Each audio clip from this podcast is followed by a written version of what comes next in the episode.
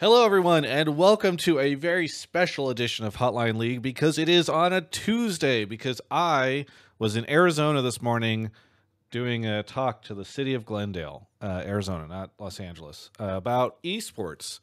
And now I'm back, and I wasn't sure if I was going to make it back because originally I had to book a late flight when I didn't know that my talk was in the morning. I was the keynote speaker, and then it was in the morning, and I found out I was the keynote speaker and so I I I had a, been upgraded to comfort, and I took a flight earlier that required me to flight coach, um, and uh, and I did that for you guys. So that's how much I love you. How's it going, Mark? Good. LS replied to your tweet. Well, we got this little... is a good picture. I'm just catching up on that. Sorry, I was I was doing riot work. I was actually working, which is why I was late. Normally I'm no, late no, because okay. I don't we respect had, you we had a nice chat, little, but I was. We had a nice little lag spike, which I know occurred for you and for me, and because I heard right as it lag spiked, I heard Kobe, who's playing League, go, "Oh my god!" So nice little. Oh, I didn't lag. Just you lagged. Okay. Well, whatever. Anyway. Um, uh, are you sorry. good to Twitch chat? Twitch chat says F. I think I think I'm, I'm not dropping any frames. You're good. They're just okay. dramatic. Uh, did you hear what I said? LS replied, and then also that you used a good picture and caption. No, I didn't hear that. The the the, the promotional tweet. yeah, yeah. I need to uh, reply uh, and, and to I, LS actually because he asked me about my Magic the Gathering tweet. So I need to mm. see what we can do. Ooh, you can actually respond you can like when he does his magic comparisons about league of legends stuff he's like oh this is such a red draft or a blue draft. You can you can like fake understand you get it and just start be like no i think this is more like a blue green yes. um, tempo mid-range exactly. Um, exactly. I'm gonna i'm gonna try after the stream or after the show i'm gonna try opening packs on stream for subs. This is how i can fund my magic the gathering habit. Uh, which That's a good idea. Brings me to our sponsor shout out for the night. Tonight's Hotline League episode is brought to you by Alienware. Thanks, Alienware, for sponsoring the show. I don't know what I was expecting. It sounded like there was something weird about to happen. Well, I think the the implication, you know, is uh, mm-hmm. No, I guess I should, the implication. I guess I should just. I guess I should just uh, address it. So, you know, we loved Grubhub. We loved working with them. Uh, they are. I. I. It is not anything that we did. They loved working with us.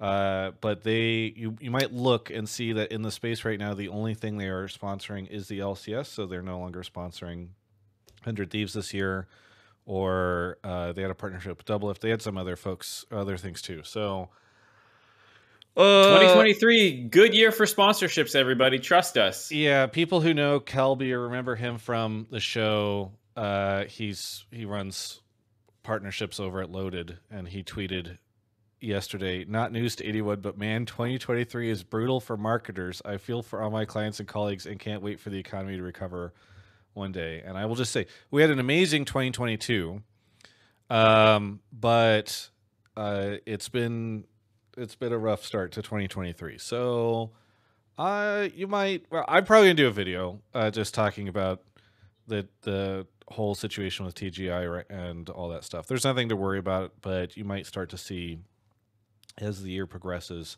us scaling back some of our content unless we can find some additional partners. So we'll talk about that. Well, and I, I'm pitching Travis on a lot of big ideas. I just need to see if he'll actually sign off and do them with me. Yeah. Um, some sites. Yeah. Mark for content. Mark, okay, what is ever? What do you all think in Twitch chat about us, Mark and I, making a OnlyFans or Fansly?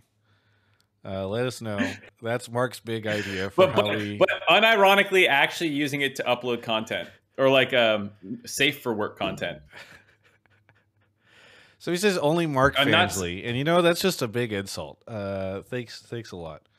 That's that's after somebody said that my hair is weird right now. I'm just I, I wouldn't want to like actually like take lewd pictures or anything, but like just have like exclusive interviews, maybe a bit of extra content. You know, like I'll film a an analysis piece that's not going to make it into the blame game. You know, like We're not going to do that yet. Uh, we're no, we're not near that that cliff. But- Patreon, but Patreon's lame. yeah. It just sounds. uh, Think about how much cooler we would sound in the space when everyone else is like sub to my Patreon to support my YouTube channel, and we're like sub to our Fansly. So true. So true. We're gonna we're it's gonna be an interesting year. We're I mean we're we'll see we'll see. We're gonna go out and see what we can get in terms of partnerships and all that stuff. I'll probably do a video updating everybody on it. Um, but yeah, that's where we're at. Anyway, back to my constant co-host Mark Zimmerman. What did you get up to this week? What did you watch? What's going on? Um, so I've only watched one of the new Physical 100 episodes, and it absolutely continues to live up to the hype. It's such a good show. Um, Last of Us episode four. I have not no seen spoilers. it yet. So No spoilers. It was good. It felt short compared to the others, and maybe it was because I think they are doing like variable runtimes. You know. yeah, they're very Um, variable. The first episode is like a movie. Yeah, the first episode is like a movie. The third episode is a bottle episode that feels like a movie. Um, but this one just like felt kind of normal and like it's very much like kind of getting into the middle portions of the show, and uh, it's not bad. It's good, but just like felt like a kind of a setup episode. And there were still some really good character moments and like development and stuff. So it's still Yeah. just really good. Um, No spoilers. movies, movies. Did we watch a movie? I have not watched anything. Ashley looked at me and shook her head. I, don't think we I, need to start Andor. I, I never watched it. I, know, I haven't done that yet either. Maybe we should do an Andor book club.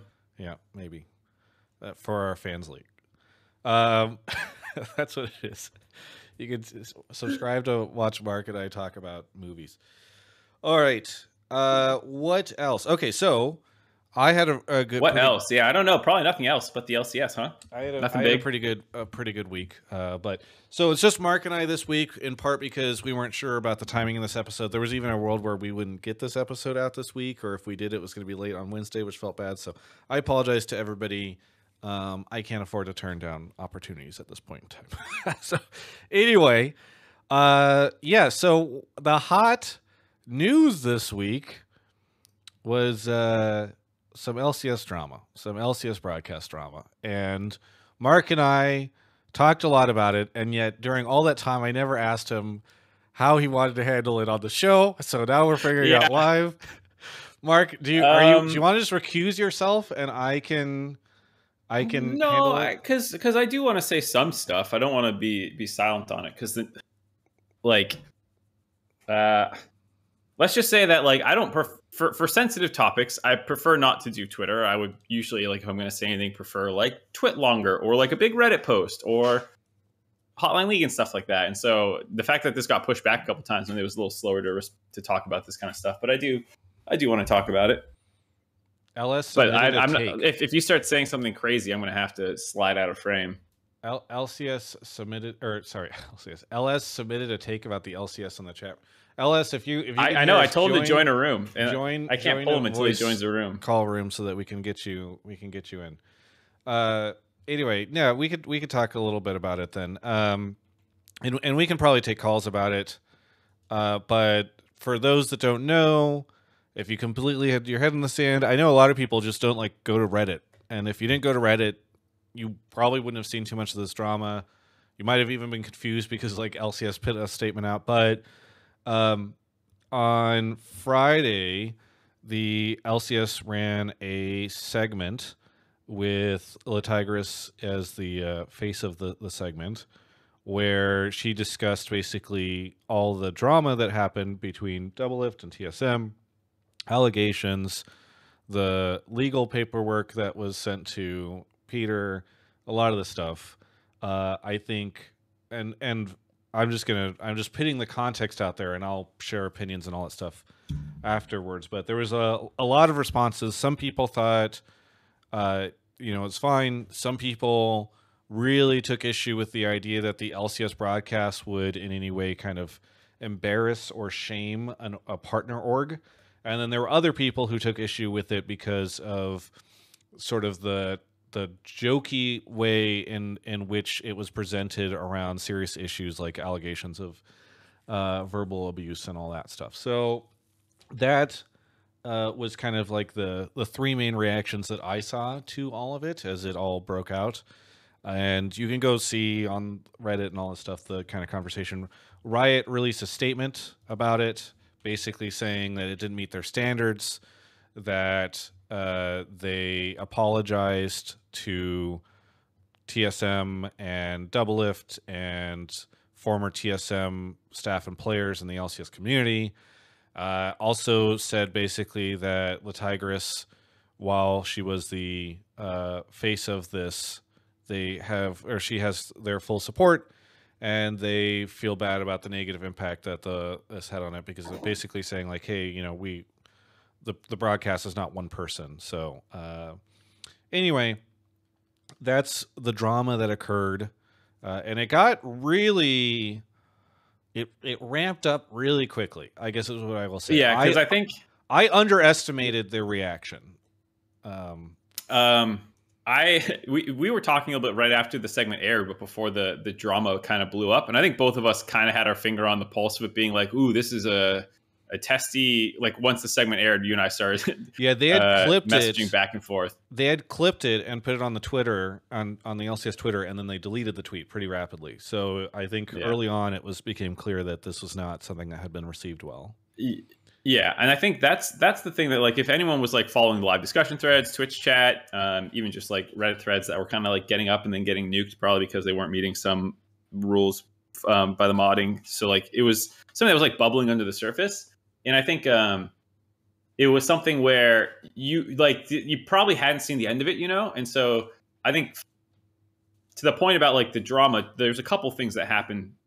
There was obviously the segment in the initial backlash, um, which got a Reddit thread on Saturday. I think it was like Saturday morning. It was it was up there, um, but then Gabby did her apology, and then people really, some people really attacked her for that. Um, and then that came out on Sunday, and then the riot apology didn't come out till Monday night. So it was like this every day there was a new thing, which which was just, the most uh, shocking of it all because I've just like I've not riot is not known for slow comms on things. So um, I, uh, yeah, I mean, I was surprised point, it took like, that long. Uh, on that point, you would think that like with PR, if you know that there's something that's somewhat controversial going in the community, you might prepare a statement prior to needing it, and to so that clear, way when you need it. I do want to point out that Jackie Felling, who evidently has returned to the role, um, though I don't know if she's made an official statement on her return or anything like that, but she did get into the Reddit thread pretty quickly with somewhat of an impromptu statement that got downvoted to oblivion, which is always the downside of yeah. like trying to respond to something actively on Reddit. Is if people don't, they're just angry, they're gonna like make it so so nobody yeah. can see. So it's not I want to be clear. This is not the first time that they had they had addressed it, but yeah, yeah. So, anyways, there, there's just like a lot of angles to it uh, to this point. It wasn't just like one seg- like the segment that was bad and then people reacting to it. It was like there was just like waves of it coming through. um, and I don't know. So, so I think people should be caught up. You had an opinion you want to share? Well, I think we can just wait. I'm sure we'll get a call about it at some point in time, and so we can we can bring people in on that on that front. I don't know if I want to take a call from someone on this. I mean, you, I, I can manage that discussion. I mean, you, you don't need to. I, I don't, I don't think it's fair to like. I, I trust that you're not going to pull somebody who's like, Gabby should just be fired and like what? But but like, joke or whatever. but then it's to to that point, people are just gonna be like, oh well, you just pull someone who agrees with you or whatever. So yeah. it's it feels okay, like okay, a lose lose in that sense. Okay, in um, that case, like, you and I. Yeah, I'm not gonna pull do, anyone that just flames a colleague. You and I can just uh, sort of share our opinions and uh, go from there. So, um, here's my take. Uh, and I realize this is controversial, might be getting me in a little bit of hot water, but I want to be I want to be honest. I, as I said before, I think there were three different takes. There was one which people are okay with it. There was one that people thought like, how dare they talk about a partner org this way? And then the third thing was about the um, tone not feeling like the right fit. Uh, I think that I am actually okay with the LCS addressing drama between players and orgs and all that stuff. Uh, I think the tone is the biggest issue. I was in camp number three, uh, where I think the sort of setup or way that they wanted to present it was like, oh, this is like the hot goss, or this is the tea that we're sharing, or something like that. Like all this stuff went down. For the majority of the segment, I think that would have probably been okay. The issue comes whenever you start talking about very serious issues involving people who were treated very poorly, allegedly. Um, and and that that's where it starts to become very unfair, right? Like you should never be using that stuff to make light. I think the reason why I'm okay with it being addressed at all in the in the first case in the broadcast is I think oftentimes there are really big things that go down in in the LCS world, and this stuff does get addressed in traditional sports. I know not everything has to be the same as it does in traditional sports, but it always feels very discordant when there's some big stuff that has happened and the LCS broadcast feels like they have their head in the sand and they're just like, no, no, no, no, nothing happened, nothing happened, everything's fine, everything's fine. Um, and so the way that in hindsight's 2020 i'm not saying if i was in charge of the broadcast this is the way i would have done it because you know you, you can always learn afterwards i think an interesting way to have done it would have been to say look we got this Doublelift tsm match coming up there's a lot that went on during Double Doublelift's break from the LCS. There were allegations that we are not going to get into on the show right now because we don't think this is the right place. You can go and look at Riot's response to that. There was an investigation. All that stuff is available on lolesports.com. But we do want to talk about how intense things get got between Doublelift and his uh, former organization and why like there is a lot that is going on um Yeah. between this player and this this organization and uh, admittedly it's not between those players it's not like he hates those players but i think referencing the fact that all this stuff went down and he has potentially a reason to want to extra beat tsm versus Ding. Well, so that that's where I think um, I know some people are like, oh, this stuff happened years ago. Why bring it up? It's cool because Doublelift hasn't played TSM in, in two years. And when I say this stuff, I mean there's a lot of different angles that you can take about it. And I think um, the idea being that Doublelift cares about being this org, not and the er- unceremonious exit from TSM. Not talking about the abuse stuff. I just mean like the sword art is he signing or not signing? And uh, you know, they get zero six at Worlds. He's not sure if he wants to play with TSM. There's this awkward exit from the team, and then he's out of the LCS for two years. And he left the LCS for that explicit reason, and now he's playing that team. Like the thing you need to realize is that on average, there's a 25% viewership churn that occurs year over year, and this has been two years. So there's a chance that a totally non-negligible portion of our audience does not know that Doublelift was on TSM, went 06 at Worlds, and then got put into this like kind of forced retirement by this organization. And that left a very bad taste in Doublelift's mouth. And, you know, there's a bit of bad blood against this team. And people, I, I know that has nothing to do with the current set of players, but it's a, it's a is an interesting storyline, I think, um, for some people. To your point, to you can then either decide whether or not you include the full list of allegations or like things that came up during that time period, or if you are going to do them, you have to make sure you hit the right tone. And I think you can say that um, that you know you could have gone either route there, either like bring the tone down and be really serious, or that like, hey, those things are not really relevant uh, or like necessary to, to hit this beat, and we can pull pull this out um, and, and remove that part. And I think you know when you talk about you know Gabby took a lot of the brunt for for being the one saying this, but you know what the community said and what Riot said with their statement. I wish I wish they said it earlier to protect her a little bit, but like lots of people saw eyes on that, and they could have made either of those adjustments, um, and those adjustments weren't made. And as a result, you, you have this piece that I agree, I think everyone agrees was was not great. So um, to that point, like I, I do think it is a relevant topic to the LCS, Doublelift versus TSM. Just the verbal abuse allegations and the fines and all that stuff need to be included in that? No, not necessarily. So I think I do think there's like some uh, things to, to learn and, and, walk away from it. And that on just that segment topic, like, yeah, I think it, it, wasn't great. I think that it should have been done differently or whatever. But like, you know, um, it happened, and then the fallout is is just a different thing. I don't know if you had any any thoughts on the yeah. the I feel portion. I feel bad that Gabby ended up in the situation she did. I think a lot of people were very offended, you know, and for good reason about the way that that segment was done. I don't. I think the bigger question should have always been how did this end up on the broadcast and how did it get to this point rather than oh my god i can't believe this singular person did this um, and Mhm. i think what has happened here is somewhat of an effect of people already have strong opinions about gabby and whether or not those those opinions are fair or not there's a lot of people who i think wanted to take this opportunity to really go in on her. And I'm not sure if other members of the broadcast would have received the same level of vitriol. And so I think that that has been something that's been pretty disappointing to see because I don't, I don't know. I feel like, here's the thing. I know people have mixed feelings about Gabby's interviews. I know people have mixed feelings about her casting. Uh, every interaction I have had with this person is that she is like a really wonderful, nice human being.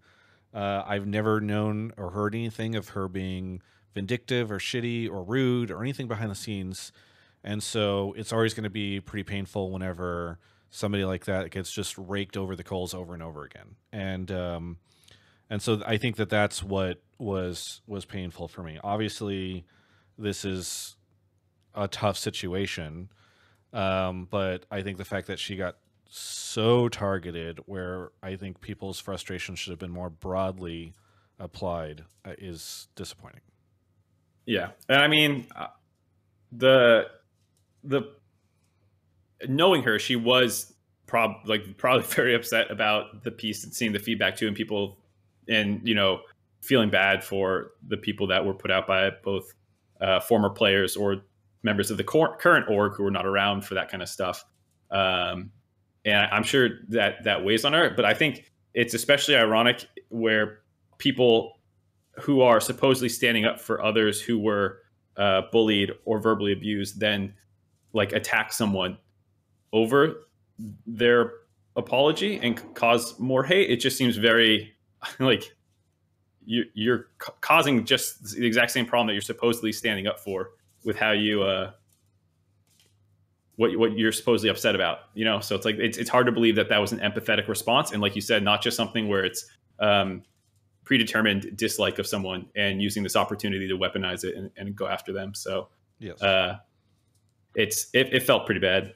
Now, serious situation. Obviously, if I can set all that aside on the shelf for just the end here and say, only in esports could you tune in to one of Riot's esports and see broadcasts and see a caster casting that esport, and then tune into another of Riot's esports and see a legal documentation from that person uh, threat, threatening action against. Wait, what are you talking about? Talking about the legal document that was sent to Peter that they showed on the broadcast. Oh, oh, that he tweeted. Yeah, I mean that that whole scenario that was going down at the time was. was it's just ridiculous. like just can you imagine if it's like yeah there's like a, a lawyer who's also a commentator in basketball and then you could switch over to baseball where that lawyer's signature is on a document being shown threat it's just very funny It's just Um, very funny. So to, to transition out of this unless you have more on it uh, some people in twitch are talking about like you know riot should put their statement out first. I, I agree you know like with pr like uh, speed is so important. And i think there's no better uh, argument about this than impact trying to cave my head in late friday night. Did you see you, you saw this i sent right? it to you. I was the oh one right that you sent me warned the reddit about it. thread. Yes mark and i were I- talking on on messenger and i, I opened we, up we might have been twitter talking about the other drama and or something. I Impact is fucking coming at Mark on on Twitter, being like, "You should have this job if you can't understand why I made this play." if you don't know what i'm link it to doing in this Mark. clip you have no human rights I just link it to Mark, and I'm like, "By the way, Impact's going after you at 1 a.m." Uh, yeah, uh, it was it was so like I find it funny in, in retrospect, and like Impact's a nice guy, so I, I, knew like if I just responded to him and like was honest, you know, it was it would have been fine. And so um, I said, yeah, I see what you're saying. Like I know why you made the play that you made, and I didn't represent that because like the point of the segment was like tips and tricks for fans, not to be breaking down Impact, but I see how this might look like I'm criticizing you, and so I, you know I apologized and said like my bad, dude. And then he deleted his tweets, and he was, you know, we DM'd a little bit afterwards, and we're both chill, and it, it's like not a big deal. But then as that happened, you know, this Reddit thread goes up where people have taken his tweet, and now there's this big Reddit thread blowing up, and they're like, "Oh god damn it!" It's like 2:30 at this point. And so I hop in the Reddit thread and I type up the whole thing about, you know, like, oh, I was like during a, a delay or like that big fill. And I hadn't looked at these clips in like two days. You can see that I don't even know what clips are in the highlight reel anymore because I do like 10, 10 segments a weekend, you know, and like I can't remember all the clips. And so, you know, I'm just like, yeah, accidents happen. I apologize to Impact. And like, uh, I think we're cool. And, you know, it blew over. The thread was deleted, and like the comment that I left was fairly upvoted on Reddit. And I think this just shows the importance of like keep like uh, you can't ask everyone to be awake at 1.30 to defend themselves of course but i just mean like if you can get involved in the narrative as it's being built you can really direct it a lot and so like if i didn't do that then he probably doesn't delete those tweets and then that thread when i wake up the next morning is up there and i'm like oh shit um you know yeah i so think like it okay, it does it takes companies a while to get stuff out, but I do agree with the idea that like if the LCS's uh, tweet had gone out before Gabby's, it probably would have been a lot. Well, better. and like we were like we were saying, everyone who was had their finger on the pulse of this thing knew that there was a potential on Friday night that this blew up.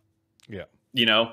And for me, it's like we'll just do a little bit of planning and have something ready to go should it blow up or, you know, whatever. Um, and so I, I think uh, I don't know. I've I've been in enough controversies at this point that I see the power that like having this very hands-on approach has. Um, and this is just a perfect example of it, where like Impact's not that mad. He just like fired off a tweet late at night, you know, and I was like, "Hey man, my bad." He's like, "Oh okay, delete," and it wasn't a big deal. Did you talk to him? Yeah, we we DM'd, and Oh, I was okay, like, okay. because so so he deleted the tweet, and I sent him a message saying, "No, why'd you delete the tweets? I think it's fine for pro players to like if they don't like a segment to comment on it." I mean, maybe he was a little more aggro than I would have liked, Yeah. um, but it was just so funny because then Fudge and Tenacity came out of the woodwork, and they were like, "Well, actually, I'm not sure that was a good play," you know, and like, Oh, they were defending you. I missed that. yeah, That's they, funny. they came out like not like outright defending me, but but like Impact was like you know flaming me, and then they were like, well, it, it might not have been a good alt anyways, Impact for a different reason. Yeah, it yeah. was, I don't know, it's just this kind of stuff where like it's not a big deal at the end of the day, you know, like it's gonna it's gonna blow over, but like yeah, I think just just being available, being prepared to to discuss and admit when you're wrong. I think is en- endearing. I think a lot of people on the internet are really afraid to admit they're wrong. You know, like you you catch them out in something and they're like, no, no, no, no, no, it's totally different. This other thing, and I'm just like, ah, yeah, I'm a, I, you're right. Impact, bad wording.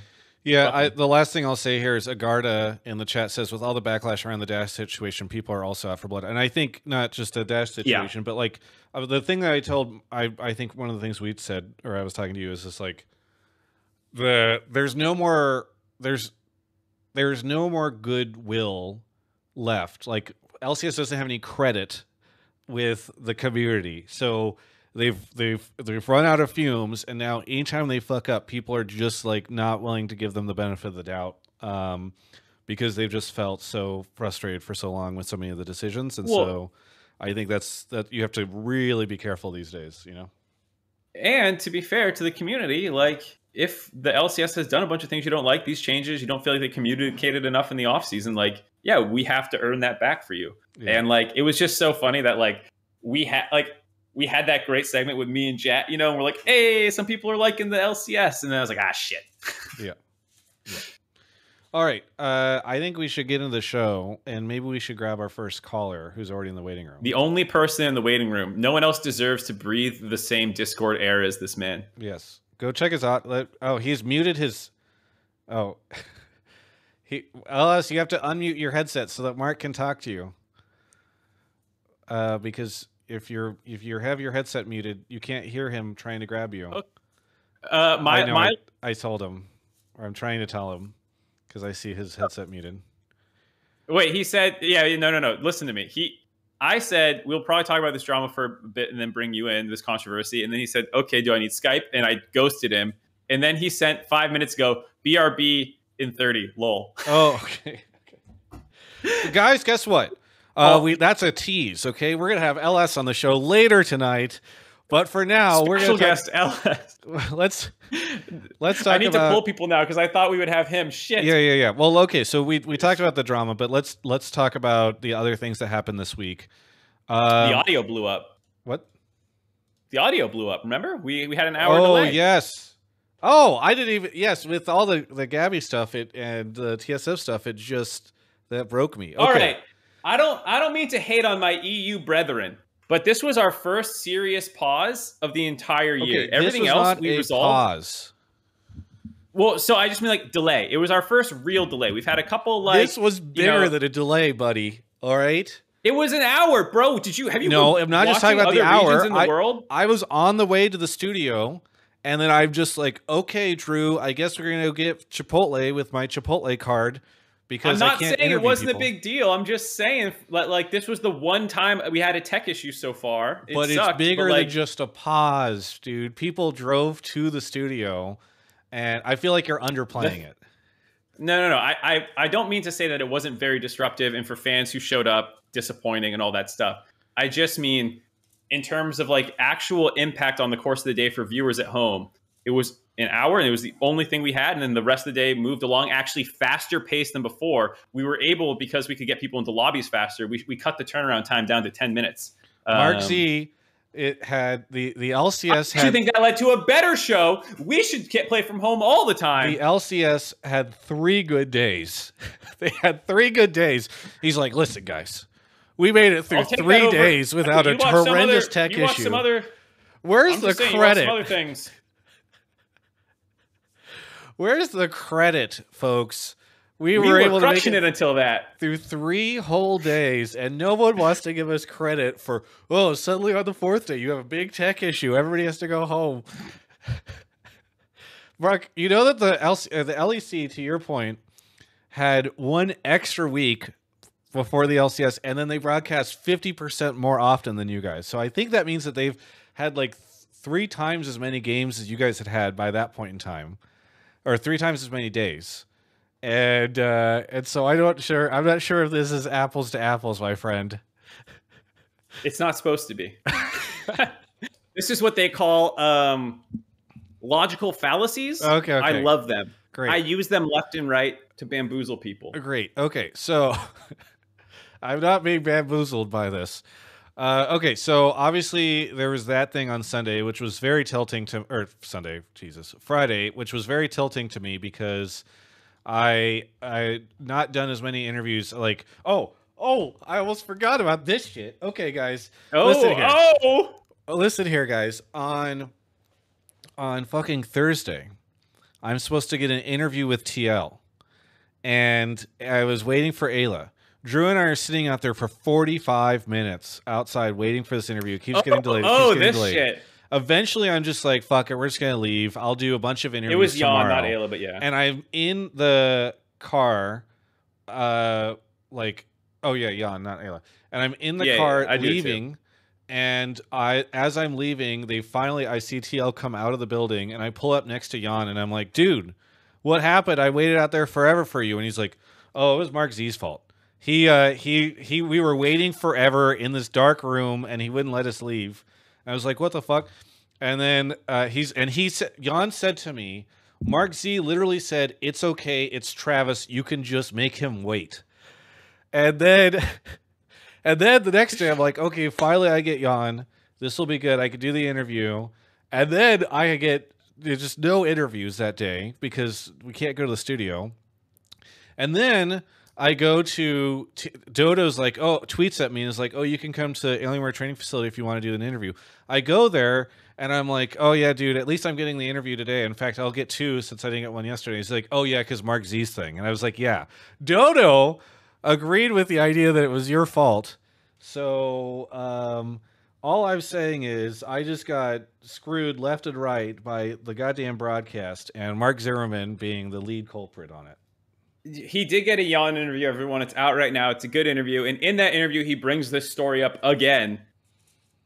Um, I I told them to say this shit too. By the way, when I when you know they were like, "Oh, what about this?" And to be fair, uh, there were some hiccups around some stuff, and I won't I won't blame people. Yeah, you know I why you shouldn't blame people because it's all the broadcast's fault, Mark. Okay.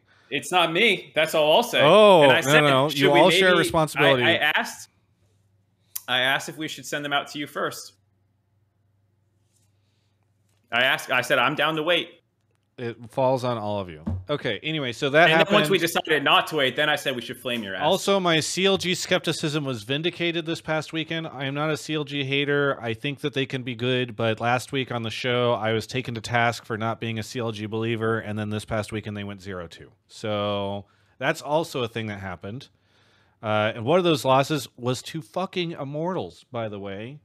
That's even below my expectations. Um, and then Jesus, dude. What did what did? I just said Jesus because you said Oh, the Immortals. just thing? just just fucking immortals like they like shit in your coffee or something. I mean, I love revenge, but that team is not looking too good. Um, I yeah. Anyway, uh, let's just get to callers. All right, we'll get the first caller in here. Okay. Off Mark goes to grab our first caller. We got Dead Solo, Robot Russ, Schleppard, and Darth Buchanan. Thank you for the subs. Fossil Egg as well. Mr. T. Nelson, Ian7J2. Uh, Euro- oh, oh no, Mark's not back yet. Uh, Euros, lo- you lose. You Euros, you lose. I miss Infinite Crisis gifted a sub and also subbed, and Manly Muppet as well. No fooling. Thank you, everybody. All right, first caller here is Pablo. Here's Pablo. Where are you calling from? I'm calling from uh, North Carolina. North Carolina. Are you going to go to spring finals? Yeah, actually, I bought tickets last weekend. Uh, what do you want to? Uh, congratulations. Looking forward to seeing you there. What do you want to talk about on the show tonight? So, um, while watching the LCS the last two weeks and looking at the roster and comparing it to old rosters, I realized that um, the current Dignitas roster um, this year looks a lot like um, CLG's summer roster from 2020. You got uh, Pobelter in mid for CLG. Compare that to um, Jensen. They both don't really roam. You got top lane Finn and um, from old CLG and Armut, and they both had weird champion pools, but neither of them were known for playing normal champions. And Santorin um, versus uh, Broxah, they're both sturdy junglers, but um, they're never the they're never the problem, but they're never the solution really for their teams. And the bot lane is a play for late team fighting bot lane, same as the old C- CLG. All right. And so you're seeing this. So does this mean that you're predicting a Bud Light ace for Dignitas? Well, to be fair, in 2020 um, summer specifically, they came in ninth instead of 10th. So I don't think they'll be 10th, but I don't think they'll be. Uh, they'll look a lot like that CLG team. I think Yeah. Yeah. a lot of comparisons. Um, I think it's I I I see where you're making the comparisons. I think there's some pretty big differences in some of this though. Jensen is I think in a much better was coming off of a much better legacy or last couple of years than Pobelter had at the time. Uh, same with Armut actually. I you know no no diss on Finn or anything like that, but Armut had has has had some pretty big accomplishments in the past couple of years. Um, uh, Santorin obviously looked. I don't know. I I guess what who you had Broxah in there, right? Yeah, Yeah. I mean, I think Santorin had a much better year than Broxah. Broxah kind of washed out of TL. I don't feel like people really feel like Santorin washed out of of TL. In fact, he was like a person people were really excited to see where he would go. Um, yeah. Yeah. But I I guess what I'm trying to say is um, the roles they play on both teams. On the CLG team, Broxah was that sturdy jungler, and so is Santorin for this um, Dignitas team. Um, you're, so you're saying the it is it feels like they they've been cast in the same situation.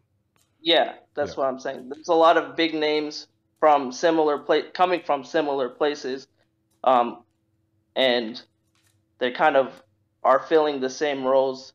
Mid lane don't roam, uh, doesn't really roam. Uh, jungle is the sturdy rock that does, is not the problem, not the solution. Top is is the um off off meta well, champ. I, yeah, yeah. So, I mean, sorry to cut yeah. you off. I, we kind of went through the. I, I don't want to go yeah. exactly through all the roles again, but uh, yeah. Mark, what what do you think of this? Uh, I I kind of see where he's coming from. I don't think it's like oh outright horrible comparison, at least in terms of like some big names that just didn't quite come together. I do think. Uh, I mean, how to say this? I think a lot of these Dignitas pieces are coming off to Travis's point higher highs and had like accomplished more generally than the the other comparisons that you were making. I think like stylistically, I see, I see the point that you're making, but um, I think the, the the part that seems similar to me is that like I maybe I'm wrong. Maybe Jensen can still be the primary carry of a team, um, but it didn't feel like he really was that in summer last year. Um, and this team doesn't have a, a, primary carry. It feels like Spawn has really been struggling. Armut has been, you know, up and down a little bit, but not able to get any leads enough to matter. And to your point, it's not like they're sending ganks up there and it's working well. A lot of times Santorin's hovering bot lane to protect this bot lane that's going poorly, and Jensen's just like staying in mid lane. Um, it's like where where are these leads coming from? In the blame game today, I talked about the fact that they've had 0.2% of the time the major lead and 71% of the time the major deficit. Um, it's it's you know just basically like they're losing the game from five minutes onwards and they're never in a winning position. So like you know, I, I do agree that like it, it feels pretty cursed already because I'm like even if you bring bring Ignar back, like I don't really know how that fixes the, the problems that you're seeing right now, other than like maybe bot lane stabilizes a little bit. Um, but honestly, it's not like it's the meta that we know Ignar is great at, anyways. So uh, yeah, I don't know. I also want to make the comparison of in 2020, uh, there wasn't like a lot of like big name rosters. Maybe there was like the I don't remember off the top of my head the best rosters off that year, but CLG was predicted to do relatively well, I believe, that split or that year in general, and they kind of let everyone down that that year. And I feel like that is also another comparison you can make to the Dignitas roster. Everybody thought there would be a top five type of team, but uh, doesn't look like they'll pan out that way this year. Mark, where did you have them on your power rankings? Do you remember? When's the last time you looked? Do you, do you, when, do you remember? No, I don't. I know we we went Tenth. over them last week. Tenth. You had Dignitas 10th mm-hmm. Oh, you're joking because they went.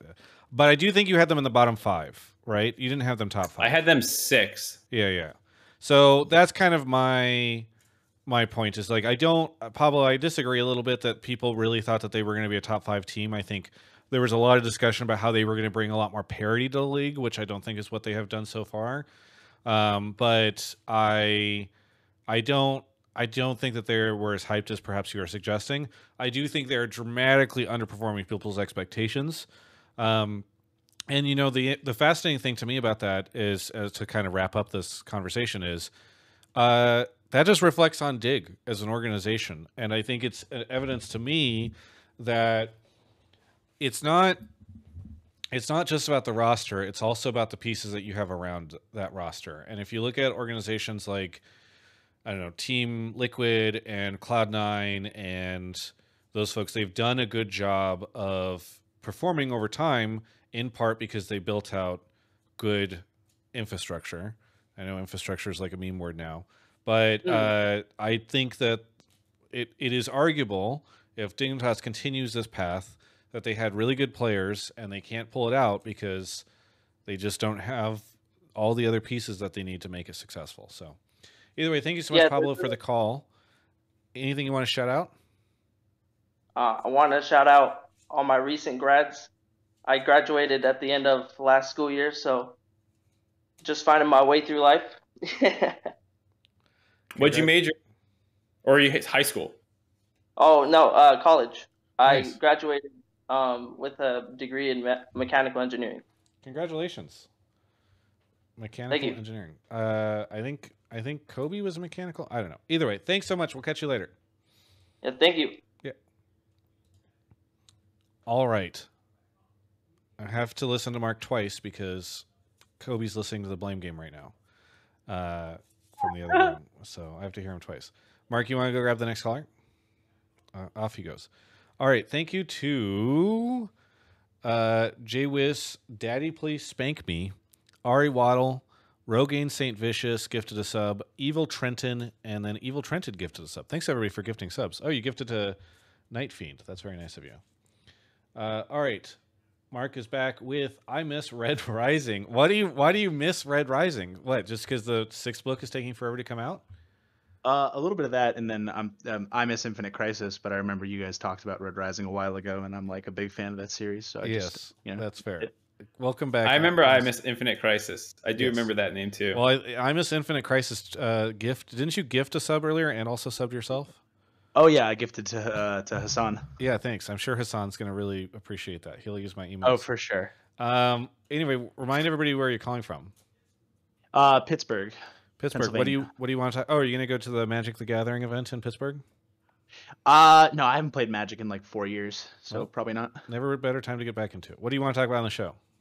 Uh, I think FlyQuest is a little bit overrated. I think that they're 4-0 right now primarily due to their strength of schedule. I mean, I would say the only half decent team that they've beat is Cloud9. Ooh, I like this take. This is interesting. Um, I mean, they've looked really good while beating everybody else, right? Right, but I mean, you stomp a cockroach, it's uh, you know, Wait, cockroaches are a bad example because they're really hard to kill. uh, an ant. You said a cockroach. Oh, Yeah, comparing. changing changing his mind. All right. Anyway, I see what you're saying. So so far, for those that have been not been paying attention, they beat Cloud Nine, they beat Golden Guardians, they beat Dignitas, and they beat Team Liquid. Uh, all of those, to your point, except for Cloud Nine, are in the bottom half of the standings, and uh, and you know what? Part of the reason they're down there is because FlyQuest beat them into the like an like a cockroach to the bottom of the standings. Um, is there okay other than okay there be other than the, the their strength of schedule? Is there anything else you're seeing that is making you a skeptic? So I think that of the of the four games, VicLa has granted his one game that he played really well was an insane pop off performance, but I don't think he was standing out in any of the other three games. I think Spica getting relegated to uh, like Maokai duty for the most part uh, is a waste of his talents. I think Impact is cracked. I think uh, Prince is cracked, and then kind of what you guys were talking about earlier. I think Winsome should definitely have a chance to. Uh, you know, stay on the roster even once Ayla gets back. But I think that um, I'm not saying they're bad. I just don't think they are as good as everybody seems to be rating them. Yeah. I well, I will say I did see a clip on the LCS broadcast that made me think Impact was pretty bad. Um, Mark, Uh, Mark yeah. was breaking it down, and I was like, "That guy sucks." Uh, anyway, They're doomed. Mark, what do, you, what do you Um, think of this? Uh, so it sounds like you watched the dive earlier, based off the Winsome point. So I assume you heard when I said that FlyQuest basically has n- almost no time uh, with a major deficit. That they're much like Dignitas has never been in a winning position. Uh, FlyQuest has never really been in a losing position this year. Um, so to your point about the strength of schedule, you're not necessarily wrong, right? Like, okay, they beat two of their wins are Golden Guardians and Dig. Not super impressive. Both those teams don't have wins yet. They took down C9. They were pretty respectful. TL, they're kind of hit or miss. It seems like it's they're a little coin flippy. Um, but one, there's that consistency factor that none of these games were that close. Whereas EG uh, definitely had some mistakes in their wins. The other three and one team. Uh, Hundred Thieves lost to Cloud Nine. Um, FlyQuest beat Cloud Nine. You know, and then Hundred Thieves' other wins are Immortals, Dig, and then TSM. So like you can kind of play this game with a lot of the top teams right now. If you look at week two, a lot of those were pretty mismatched games. Um, Right. So I think a lot of these top teams have beaten some of the other you know teams that people were power ranking lower in the standings, and so I, I don't think this is like a uh, something that just applies to FlyQuest. I think a lot of these top teams have not had like they all haven't played each other yet, and we'll maybe get a clearer picture. Maybe FlyQuest will stumble and drop some of these games, but thus far they have beaten some other of the good teams. Mhm. They haven't dropped any games. They haven't looked bad. They have three legitimate carry players. I agree that like VicLa hasn't been the highlight in every game, but he can also pop off and impact can pop off. And Mhm. Prince is going to pop off every game, and they're not even with their starting support yet. And it's like, well, I'm, what, what what more do you want to get hyped about a team, my man? What more Uh, can they do for you? I mean, okay, no, so here's fair. here's an interesting thing. FlyQuest this weekend plays EG and Hundred Thieves. So, Big tests. do you expect uh, Red Ri- miss I miss that Red Rising? Do you expect them to beat those two teams? So I think EG, I think both of those teams could theoretically give them a run for their money. Um, honestly, my original take did have all four teams that are in the top saying that I think it's a lot of strength of schedule, but you know, shorter takes I think generally get picked better. So that was uh, made some editing there. Um, but I think that If I can Thieves- read it, I appreciate it not being a wall of text to, you know, when Discord's moving. right? Yeah, you know, trying to be considerate to uh, to Mark. But but to Um, my point, do you think FlyQuest will beat EG and Hundred Thieves? I think they're going to drop a game this weekend. I don't know which team's going to do it, but I If think they're if gonna they go one and one this don't, weekend. do you become a believer? I, you know what? Yes, I will become a believer if they can go 2-0 this weekend. All right, so there we go. That's the stakes this weekend. Papa Smithy now sweating. He's like, I miss Red Rising, also known as I miss Infinite Crisis, will only believe in me if we could take these two games. So, I mean, at that point in time, they're six and zero in their first three weeks. I feel like that's when you Yeah. you can believe them. If you had to Did- guess, is- oh, go ahead, Mark. no, no, you go. I was going to say uh, caller and then Mark. If you guys had to guess on which dr- game they drop, EG or Hundred Thieves, which would you guess? So I think, I mean, I'm a, I'm a big Bjergsen and Double fan, so in my heart, I want to say 100 Thieves, but I think much more realistically, they could drop it to EG. Yeah, EG's early game is pretty cracked. Um, Yeah. They're they're quite explosive, and I can see a world where they can they can run away with an early game. I don't think FlyQuest. I mean, I'm very confident in FlyQuest. I think they will two out this week. I'll probably predict it somewhere here. Sure, why not? Um, but I don't think that it's impossible that they drop games. And this is just a hype weekend for a lot of the top teams. You know, EG plays um, C9 as well. Hundred Thieves plays TL as well, who are trying to like kind of break their way back into that top conversation. Um, it's going to be a really good weekend of games. Yeah, looking forward to it. Uh, should be kicking off in just a couple days. So, thanks so much. I meant Miss Red Rising. Red Rising. Say that five times fast.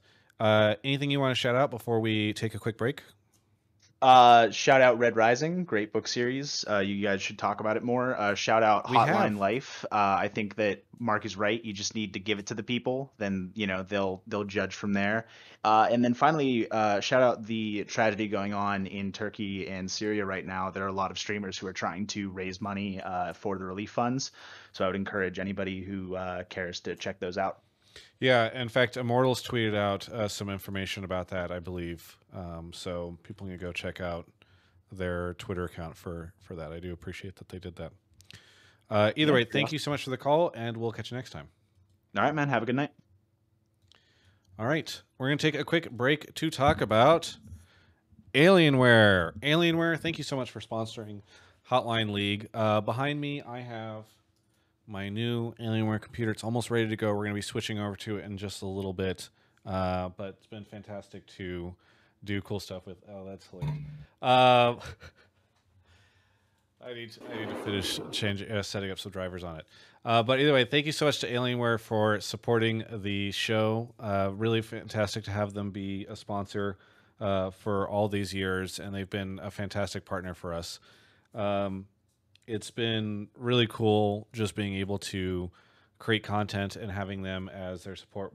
Mark showing uh, the the setup, uh, the Alienware setup that he has.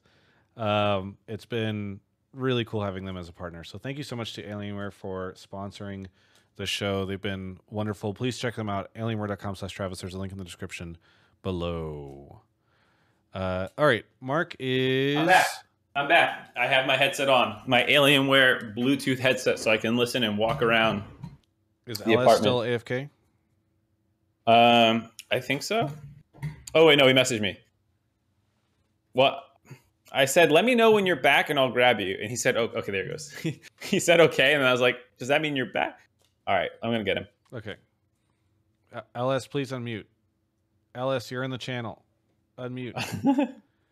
unmute, LS. Can you tell him to unmute? yeah, I'm, I'm DMing him. Okay. Well, any moment now, we're gonna have LS. He just needs to unmute. What if we just lied like this every time, guys? LS is here. We swear to God. We'll see if we can get him on the show. Maybe not. Anybody in the Maybe- maybe Discord can verify this. All right, I think you have to send it back to the waiting room. You don't want to just have him AFK in here until he uh, unmutes. I mean, we've spent enough time with just you and I jibber jabbering on this episode that I do think we need to get through some callers. All right, I'll go find someone else, but he'll he's gonna stay in here. I'm not putting him back. No, put him, put him back. I'll put him back. Uh, off Marcos. Uh, it didn't unmute. All right. All right. Looks like we've got Mark grabbing our next caller right now. Thank you to Jammin TST for the sub. Wait, he, he is he's back. He is he is here. There we go. Hello? Hello, Oh, LS. okay, okay. Welcome to the show. Where are you calling from? South Korea. South Yeah. Korea. Wow. What time is it there? Uh, where are we at? We're at 1 p.m. Not bad, not bad. 1 p.m. Okay. First off, I owe you a reply to your direct message. I you sent it whenever I was flying yesterday, and I missed it. But uh, I deal. I owe you the reply, and uh, I'm trying. I will see if I can get enough people, but I want to do something with a bunch of streamers and personalities playing Magic because I think that would be very fun. Secondly, Okay. uh, what do you want to talk about on the show? Um, I think the wh- what did I write? I wrote that the sentiment and hate around LCS has blown out of proportion, and it's akin to the same people crying out about NA residence and academy, while the analytics don't support the arguments at all. Now I know that there's a lot of different do- dramas going on, but as someone that was probably labeled as like a, a negative uh, LCS persona alongside like Dom and Doublelift and Meteos and Sneaky, right? All the co-streamers uh, always being negative. I've felt like this is the best year that LCS has had thus far. Wow. So, When What- you say okay. that, Did you see that they couldn't just- even get the players to play on stage on last Friday? uh, tech issues apparently never happen. True. what do True, you, okay, true, what do you? Well, so why do you think he's this on is my the best? side. Why so, so I actually have a Kit Kat counter on LEC because I'm trying to calculate how many uh, kilograms of fat you would gain if uh, you you had a Kit Kat every time LEC asked you, and I, I think we're right now we're at 24 Kit Kats. That's amazing. So yeah, I do wonder if, as their viewership has slipped, they need additional impressions, and so they're just taking these pauses now to uh, That's it. increase Kit Kat breaks. That's actually such a good good idea. Um, Okay, Um, so, when you say the LCS is is better than than it has been in recent years, are you talking more about like uh, gameplay and like interest around teams and stuff, or are you talking broadcast? Uh, what are, what are you talking? I think the I think the stage looks really really nice. I think the stage is very it helps get immersive in watching. I think the segments that they did, like I was a really big fan of the QTCinderella segment. Um, I was very upset in chat last week at, at that one caller um, that had that take about QTCinderella. Um, I think the direction of of going that route in a lot of ways is good. I like the segments that actually integrate the actual players in between these breaks that they've never done before. They'd have like one offs or two offs, like one or two players, but never full blown segments on the actual players. And so this is all really good. It even helps. It, it's very noticeable as a co streamer who's been very pessimistic. Um, and even as, as someone who's like borderline burned out, right? Um, LCS is almost like a relief to watch, which I think is a massive an uptick. But it, it just seems like there's this, you know, the Reddit narrative, the Reddit outcry, um, where people will try to convince you that something's happening that's not. is it is it better than LEC? What, what about LEC? I was saying, is LCS better than Drama LEC? You Frog s- Travis. You said it's a Oh, relief oh, to watch, so- and you're burned so- out. So I'm curious if you're you're like, oh man, I have to watch LEC, I have to watch all these things, and then you get to LCS, and you're like, ah, finally LCS, a cool, Well, refreshing was- drink. Yeah, I mean L- LCS is just it, it it's good flow right now, and there's enough fun storylines, even with like some of the bottom teams that have like big name players that are losing, like Dignitas completely floundering about. Like that's fun. That there's like big names on a on a losing team. Um, there's like Team Liquid trying to figure out what's going on. You have everything going on with CLG. I mean, LCS is interesting in that regard. It's not just four teams right now, uh, especially with like TL struggling. Um, so for me, LEC is still the most fun to watch, but I think that's the nature of the LEC format. Um, that there's something on the line literally every game for those first three weeks. Yeah. Um, but LCS is good. LCK is actually my third. It's my third right now, and that was never the case. And you think that's probably also due to the strength of these regions, right? Where LEC is probably the best region, LCS very close, LCK the third best region, No and then doubt. LPL far in the back, right? No doubt. He's a true analyst. He would never power rank them on anything but their skill, Travis. Uh, Uh, I, I like this take. I appreciate it. Obviously, so it on the broadcast. I feel like um the the like oh how different is LCS is even still debated. Um, like some people still say like oh this isn't any different because uh and we we were talking about this during the the retro, but like or we ha- we have retro meetings. Um, I feel like a lot of people who are on Reddit are like the most diehard fans, and they're the ones who also watch like the waiting room pre 30 minutes and then like the post show time. And those, I will admit, are rather similar to last year, where there's like four analysts talking. Um, but the between game segments are the ones where we have all these like weirder ideas coming your way. And I'm so mad that we had this like thing that the the audio issue because uh, we had a segment that you probably would love. We just we have this thing called like eh, whatever. It's just a computer that can plug into like the the telestrator and we're just like fuck it let's just do vod reviews with pros you know so we had it set up so that we could actually just get into the spectator client and like instead of like pulling segments and like having them run as b-roll packages we were just going to have like a 10 minute post game with a pro just like doing a vod review segment. And we're so down to just use pros more and find the most interesting ways to try and get them to talk about it. Um, and like we're going to constantly keep trying to do stuff like this between the games. Uh, it is one of the things that we're most focused on this year. One of the big pillars is attach fans to players and teams, and um, featuring that's a, their that's a really innovative and- concept. yeah, that and uh, you know it's a pretty good idea. But it's a it's a more focused goal of like when you say a pillar, like obviously that's always a goal. But when it's like if you have a segment that isn't doing that, you we try to cut them now, as opposed to being like that's that's fun. Yeah, yeah. People yeah. might KEKW at that, and then you're like you move on. But now it's like, well, it doesn't matter. It really farms some kecks in chat. It's like, did it did it do anything? And so if we can show off how funny they are, or if they have like interests that they like, like we're gonna be doing more things like that. Well, and Mm-hmm. I think uh, LS, like I assume, because you were saying as a co-streamer, like this is they've turned on co-streaming for a lot of people, and it's on all the time. Yep. And I assume this new content is probably even better for co-streamers because before it's like you can either watch Mark and the circus talk about the games while the co-streamers also talking about the games, but here there's like unique content where you can tune in and you can hear like for that VOD review thing, you could be like, Yep. Oh, it's interesting that like they had this idea and I thought they were doing this or blah blah blah. Like it actually gives you guys something more to hook onto rather than I don't know, just talk to chat.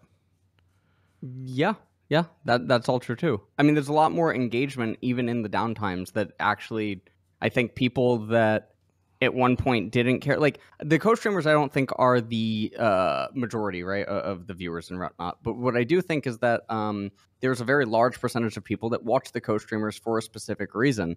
So I think that uh and I, I can't speak for the other co-streamers right now, um, but I think that like when certain co-streamers are being more positive towards everything, I think it actually really does say something, especially if we've been hailed as being mostly cynical or, or negative, right, the last couple of years. So it makes me feel bad seeing a lot of like the same kind of drama unfold on Reddit um, these last few weeks over certain things that I feel like analytically doesn't actually translate into anything. And it's just like people have to take mental blows and it's almost for naught.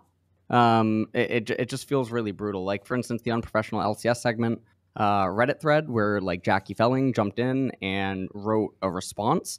And then the amount of people that just dogpile her is insanity. And it's like, as someone that has dealt with this many, many, many times, right? I li- this is I, I literally live in this industry and understand what Jackie's trying to do and what this feels like. There's nothing that she actually could have said to appease them. I feel like their mind, pe- people that are willing to go into that thread, read or comment, make a reply, etc. Their mind is already made up, and I like when I talk about stuff like this on my stream. I liken it to the people who join in on like riots in America because lawlessness is like allowed. Um, and so it's just people wanting to be malicious because they're seemingly allowed to be malicious and there's something to be malicious about. But otherwise, these people just wouldn't care. Yeah, I um, think. and I feel Oh, go ahead. yeah.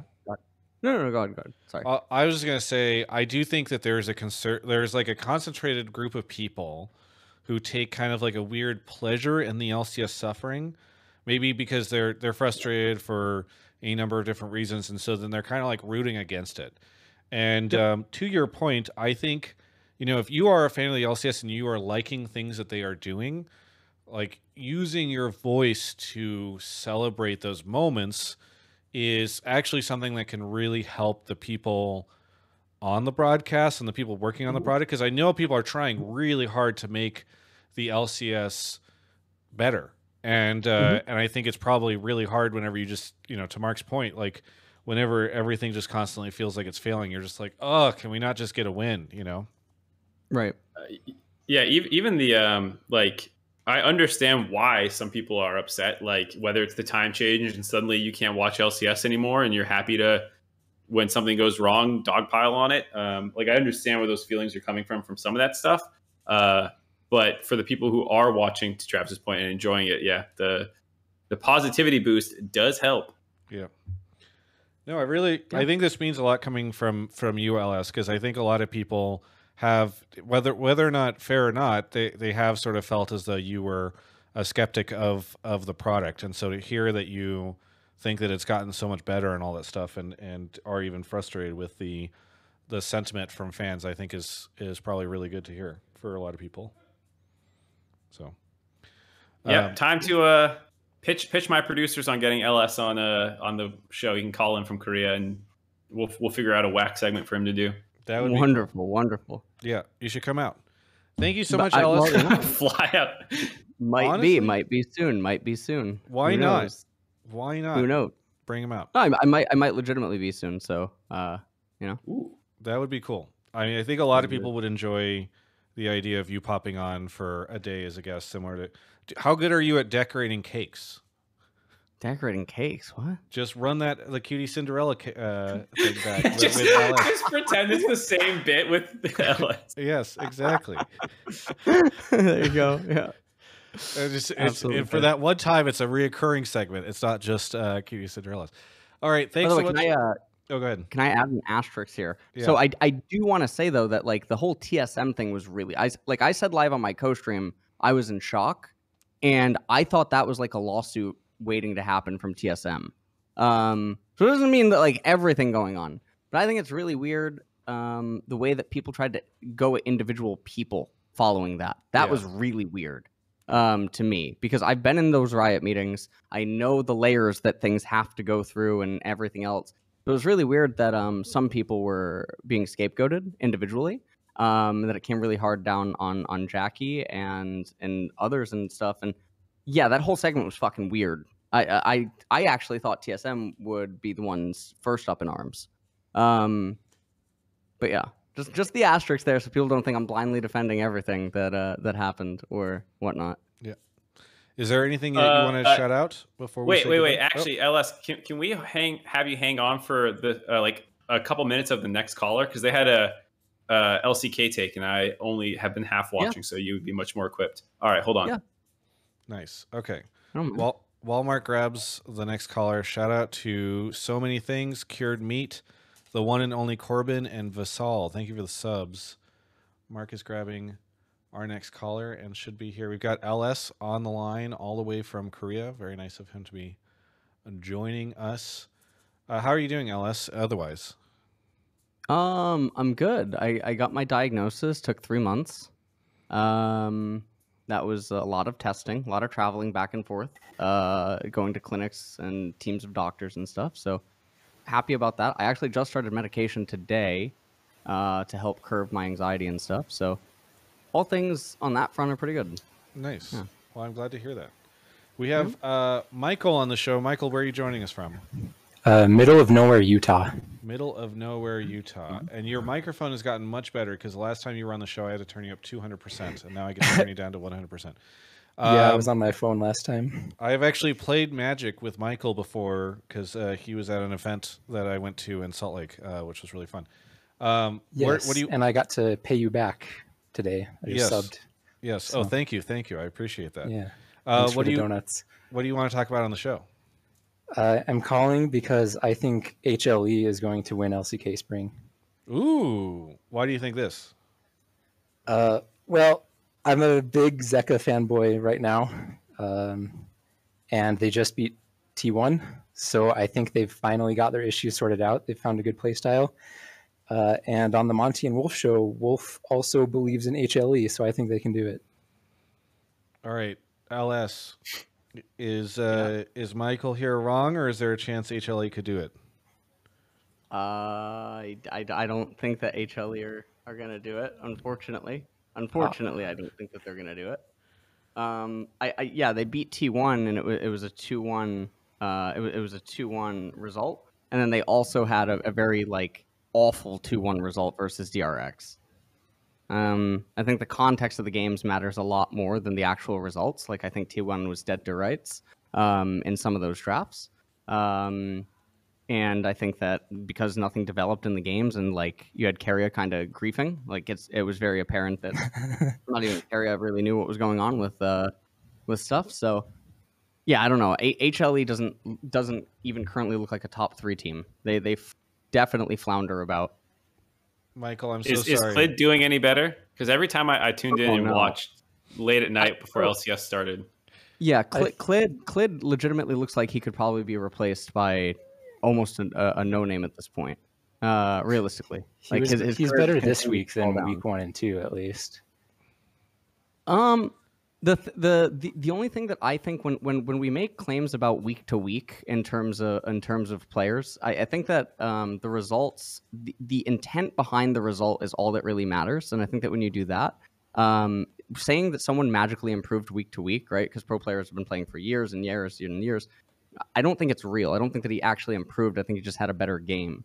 And so I think that diving into the intent behind all of his actions and then seeing the end results gives you a much clearer picture. And I think that Clid's main problem isn't necessarily if his team wins or loses or it's the results. It's the intent behind everything that he does is abhorrent, generally.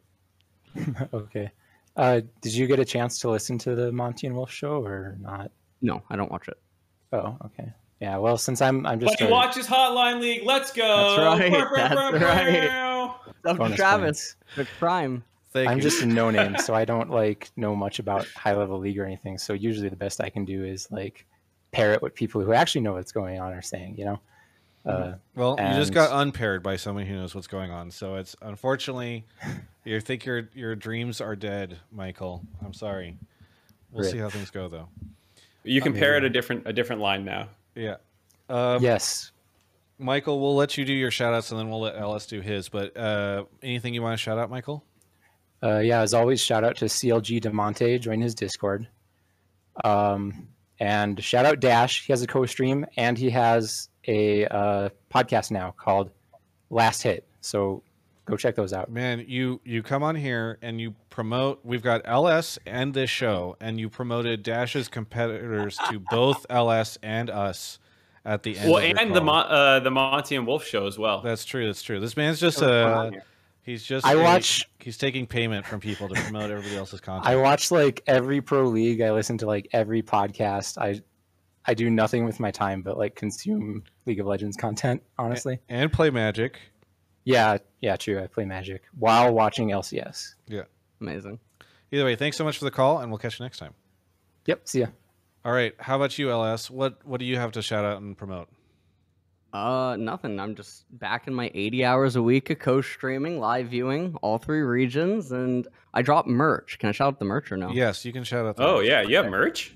Yeah, I have merch. ls9.xyz is the website. Is this your first merch run, or have you?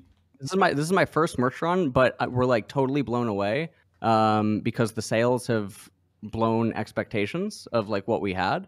Um, and then we're even finding like uh, other websites are like stealing it. So now I have to I have to uh, I have to go do some stuff like legally. Uh, uh, Did you see the the Leandries shirt, Mark? No, I, wait. I have. I see. I see the tweet. I just went to his Twitter to try and find it. Nice. LS9.xyz. Yeah, LS9 uh, XYZ? Yeah. I really like it. Uh, God. And it's to be no, clear, it's is- not a Leandries. That's a it's a visually distinct image that is not I'll a pronounce it. Riot Games uh, IP. Correct. Correct. Um, yeah, but it's uh, it's interesting to how similar um, the vibe is. You know. Uh, but anyway, I know I, I saw your merch drop. It's very cool. So congratulations on the Thank merch you. drop, and welcome back. Okay. I need to buy- I to buy one Absolutely. of these. Everything's three three three three. What is this? A, a Trinity Force joke? what is Um, no, no, no. I just I just thought it would be abstract. I like it. Part of it's part of the part of the merch, part of the designs. Yeah. It's abstract. Thank you. Thank you for the call, right. and uh, Yep. we'll catch you next time. Yep. Good luck, Travis. See you. Yeah, have a Bye. good one. That was fun. Always fun to have LS drop buying. Uh, I'm buying a shirt merch. right now before they sell out. Are you? Well, that's a pre-order. Yeah. how- oh, this is a pre. I don't even know what's going on, dude. To be Yeah, honest, it's a pre-order item, so you can. I'm not trying to discourage you, but I think. Uh, it'll show up in the mail one day when I've Yeah. forgotten that I've done this. And, Yes. Uh, exactly, and then you could wear. Actually, that would just be so funny for you to be wearing the LS Leandri shirt. Um, that's good. Visually, I'm gonna wear this shit on broadcast. No one knows what this is. That actually would be that's actually such a cool way. Like if at some point in time you like pull your like jacket off or something and you're wearing an LS shirt and you're talking about Landry's. I was, I was, uh, yeah, I was talking to my producer. I wore my my Dark Souls shirt because they're like, oh, we don't know, and I was like, who knows if people even recognize it? I, I didn't get like any tweets about it, so I can sneak this on for sure. I put it in the I only get the next caller while I finish I put the link in the chat. Yeah. Uh, all right. Thank you to oh nobody subbed. I've got no one to thank. Um, and you know what? Thank all of you for tuning in. Actually, thank uh, my YouTube members. So on I don't know if you guys know this, but on YouTube you can actually become a member. You can see content early. I've got interviews up right now. It's uh, early access. Uh, and so go do that. Uh, Ruby C is here. Ruby C, where are you calling from?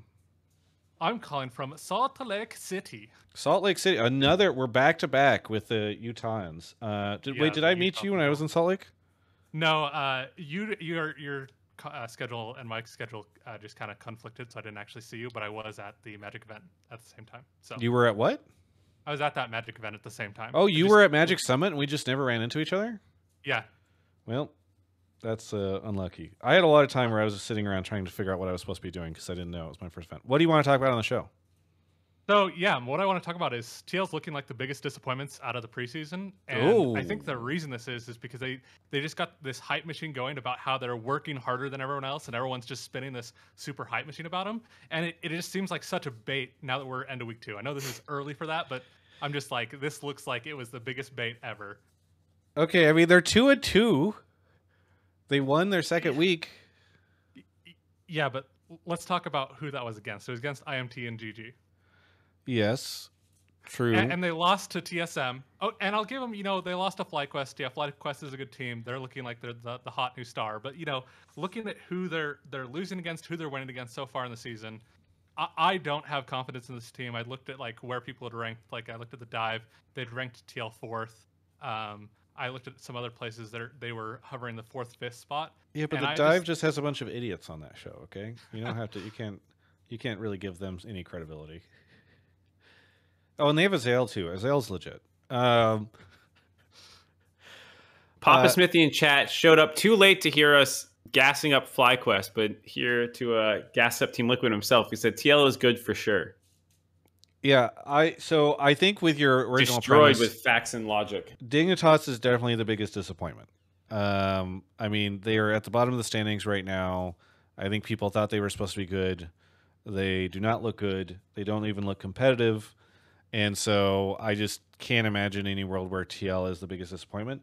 I do think that my favorite thing that you talked about was the like we're going to work harder than everybody thing because I think like the sort of the line in the sand of like you know what we're just tired of these lazy assholes that joined our team and then they don't work and then we suck and we lose. And now we're finally going to get these players that just play harder than everybody and grind harder than everybody. And then if you don't put up results after making that statement, I think it's very easy to get memed on because then you're just saying we're worse than people who try less hard. Um, okay. Let let me give you the pause of this. It's fucking awesome that they said it, right? This is a good storyline. This is what the LCS yes. needs. Like, I'm fine to meme on them, but I don't want it to become they shouldn't have said that or made that their goal because also uh, Bjergsen, after leaving, said something, and I think it was an upcomer interview. I might have the source wrong. Apologies. Um, that like I need to prove that I wasn't the problem on Team Liquid last year. Now that I'm on a new team, kind of things. So, like, there's reason for him to beat Team Liquid. You know, like these guys are all grinding hard. So, like, I think it is going to be really funny if they just fucking bust her out completely. Yeah, and to be clear, I'm not rooting for that. I, but I just think, I think it, it, You make such a bold statement, right? Where you imply other people are not working hard enough, and you're going to be the team that does. And again, if you're like, yeah, we worked harder than everybody and we still lost to them, that is pretty funny. Um, uh, so, I mean, it's it's better than some teams you just don't have any goal for the year. You're like, what are you doing here? I know, know what your plan I know, is. I know. I'm not saying again. I'm not saying it's a bad thing to say. I'm just saying it's it's, it's risky. A, it's risky. Yeah, it's a bold thing to say.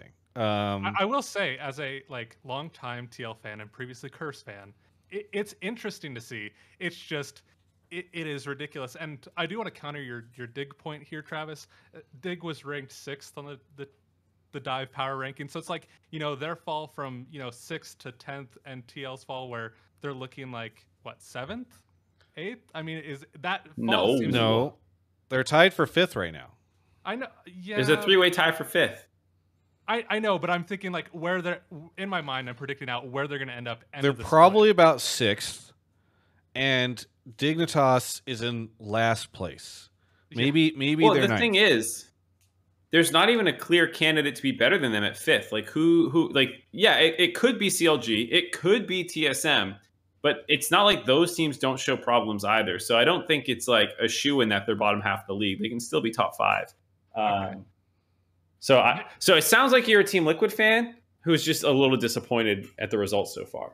Yeah, a little bit of a doomer. Ever since you know the whole Doublelift blow up, I'm just all like, oh yeah, this is this is back to good old TL where we're not winning anything. okay, okay. Here. So so here's, I have a hopium take, Travis. What do you have for him? I have a hopium take for Dig. To counter. Okay, counter you do Dig. Okay, because I don't. Okay, the hopium take for Dig is they lost to EG, Hundred Thieves, uh, FlyQuest, and CLG.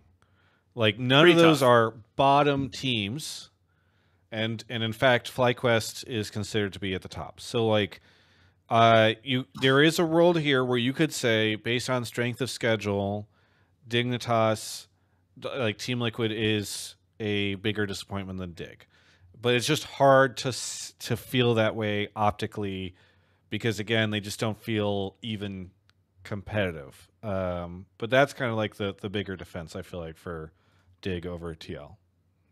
Yeah, and even like CLG is not like a bunch of world beaters right now. They're good, but you know it's not quite like they played all four of the top teams. Um, here's the Team Liquid Copium. I feel like when I put this team at fourth, it's for end of regular season ranking. Um, and I bought into this kind of hype around we're going to outwork everyone.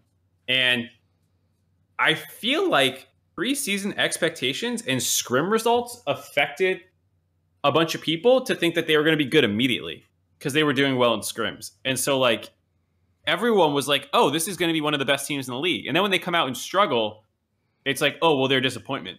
But if you didn't hear those scrim rumors, you would have been like, this is about what I expected with two rookies and like a bunch of veterans who are like, you know, Pyosik's playing overseas for the first time and blah blah. blah. Like you, you could you could justify a two and two, a shaky two and two a little bit more.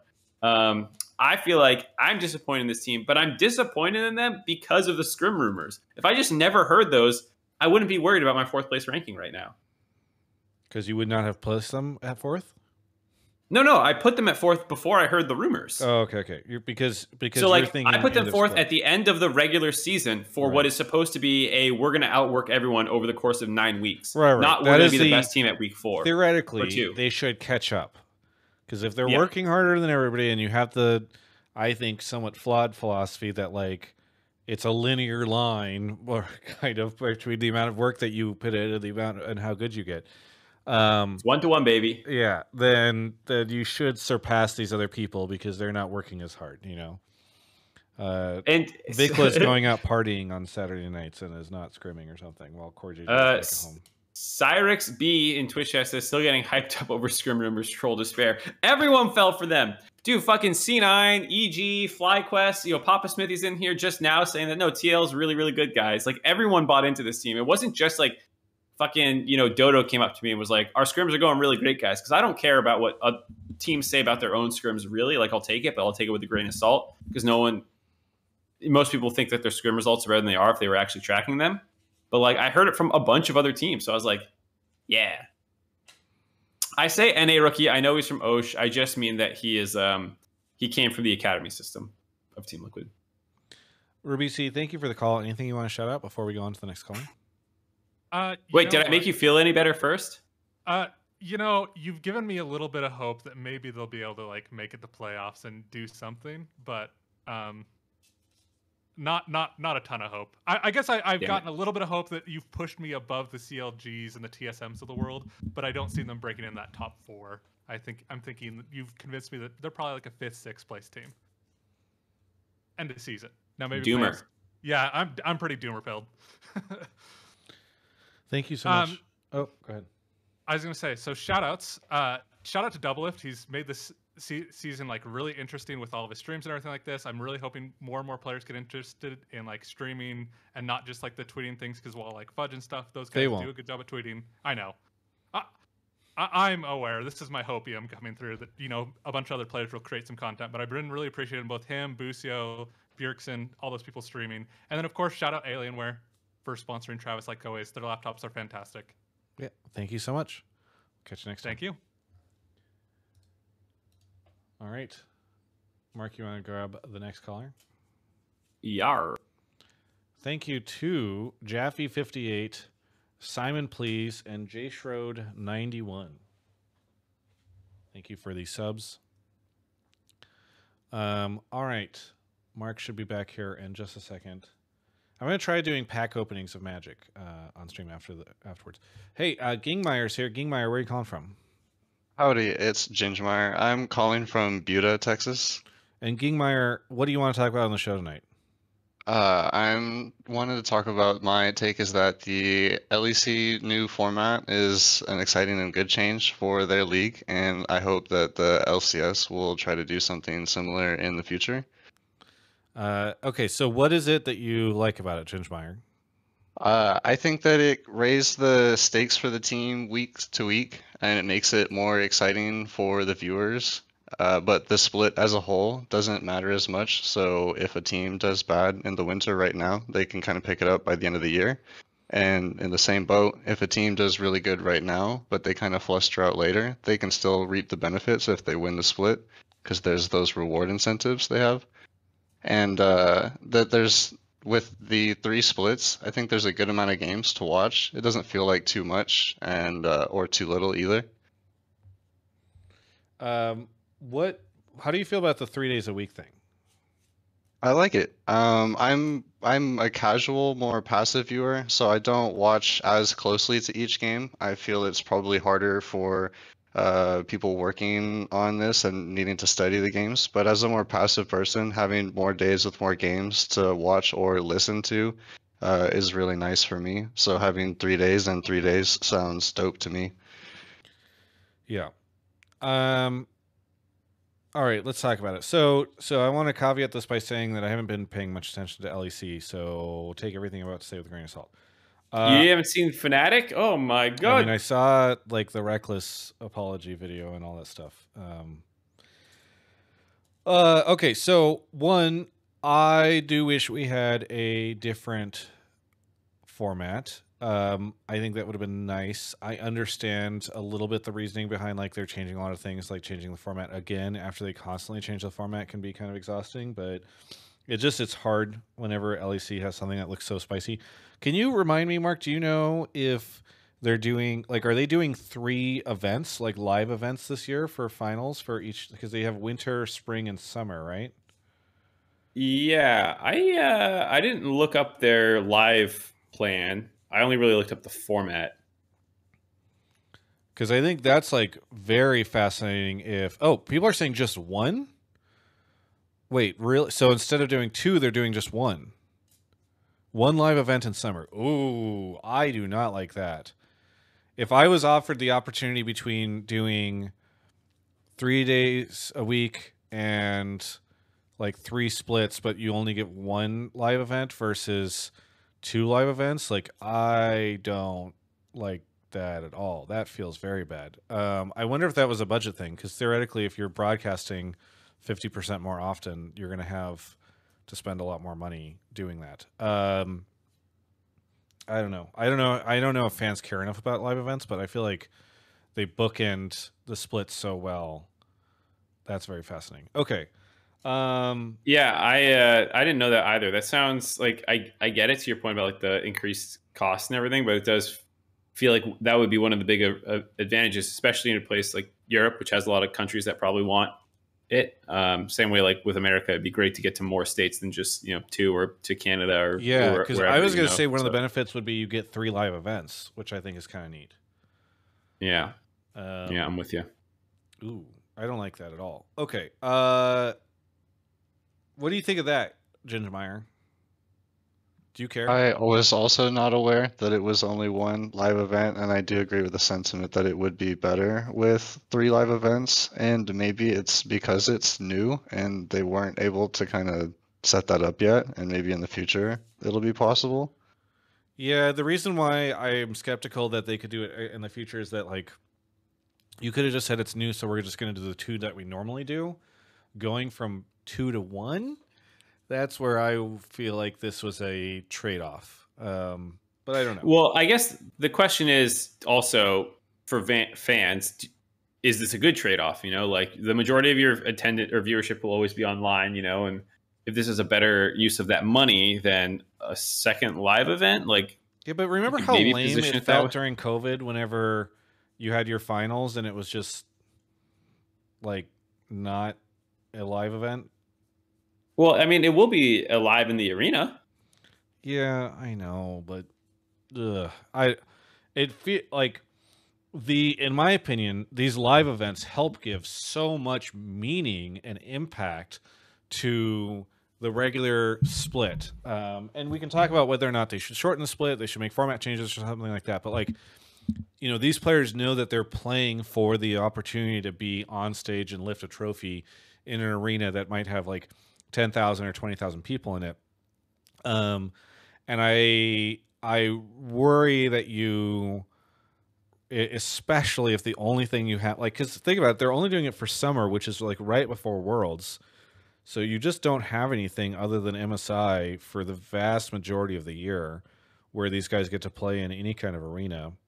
Um yeah this sorry this i know this Um, is a tangent i'm sorry gingermeyer because we've set your thing off but this is like Viewership- reacting to this Viewership is up around 20,000. Checkmate, Travis. is it up And i it's thought it probably was, just going to get. thought it was down I think it's up because this like the first round robin's over. So like you get to the hype parts faster. Yeah, I mean, I definitely it- assume they have more viewable hours or viewing hours because they're broadcasting fifty percent more. But So from I mean these these are the numbers I'm seeing here, but from spring 2020 on LEC from esports charts, 270,000 average, and LEC winter 2023, 289,000. Um so and it's going to get get better uh I, I presume with the format moving forward into the more exciting parts. yeah, yeah, uh, I just really don't like that trade off. And I don't No know. I don't know enough to with, say that it's the new format that's increasing the viewership. Well, it's obviously complicated because they're, they're to the point is like people are saying, well, there's no LCS to compete with now, and so they have two days on the weekend because they have Saturday, Sunday, whereas before they had Friday, Saturday, but also they have Mondays now. You know, so like Yeah. that would maybe hit so the wait, average. it's like peak is up or average is up? Average. Those were average numbers. Peak is I mean, sure. average being up when you're also broadcasting 50%, like that is really good. Like their viewing hours must Yeah. have gone up tremendously because not you've like normally if you split your broadcast out to 3 days, you're going to assume that your average will go down because you're just broadcasting more. So that is although you're Yeah, well, comparing so to summer, right? No, spring. Oh. I do I do math correctly here. No, no, no. I know. I just meant I just wasn't sure. Um, yeah, yeah. Um, so viewable hours right now uh, for LEC Spring 2022 through the whole thing, and this includes playoffs and this includes their finals. So like right now, people are like are saying, that "Oh, the, the peak is down." It's like, well, you haven't hit your finals yet. So maybe people were talking about peak week one. I don't know. Yeah. Whatever. Uh, peak for 2020 spring was 720,000. We'll see what winter ends up being during its finals. Um, but in terms of viewable hours, spring 2022 was 36 million point five, and uh, this winter is oops, hit the wrong button. Uh, 15.3. So it's like already halfway there, basically, Yeah. How many more weeks which is have? really good. 3? They they have two more uh, legs of this winter to go, and then there's also spring. Okay. Yeah.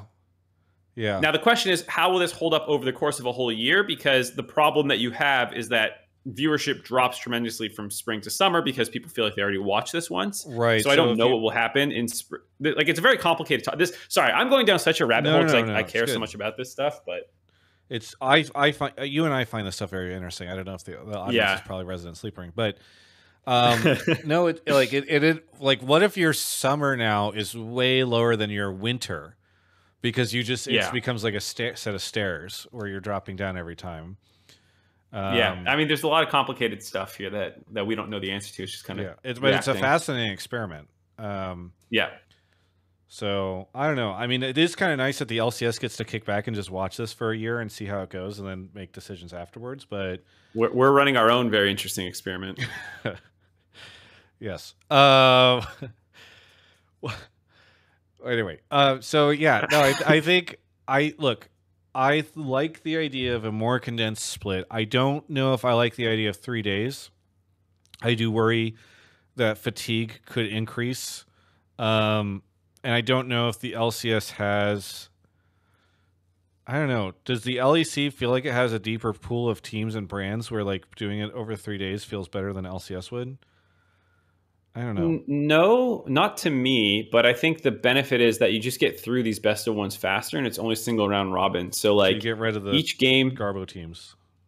yeah, you get rid of the Garbo teams faster and you, each game matters more. Yeah. Uh, so it just seems like a win-win to me because you don't like realistically at the end of a single round robin, you're not that far off.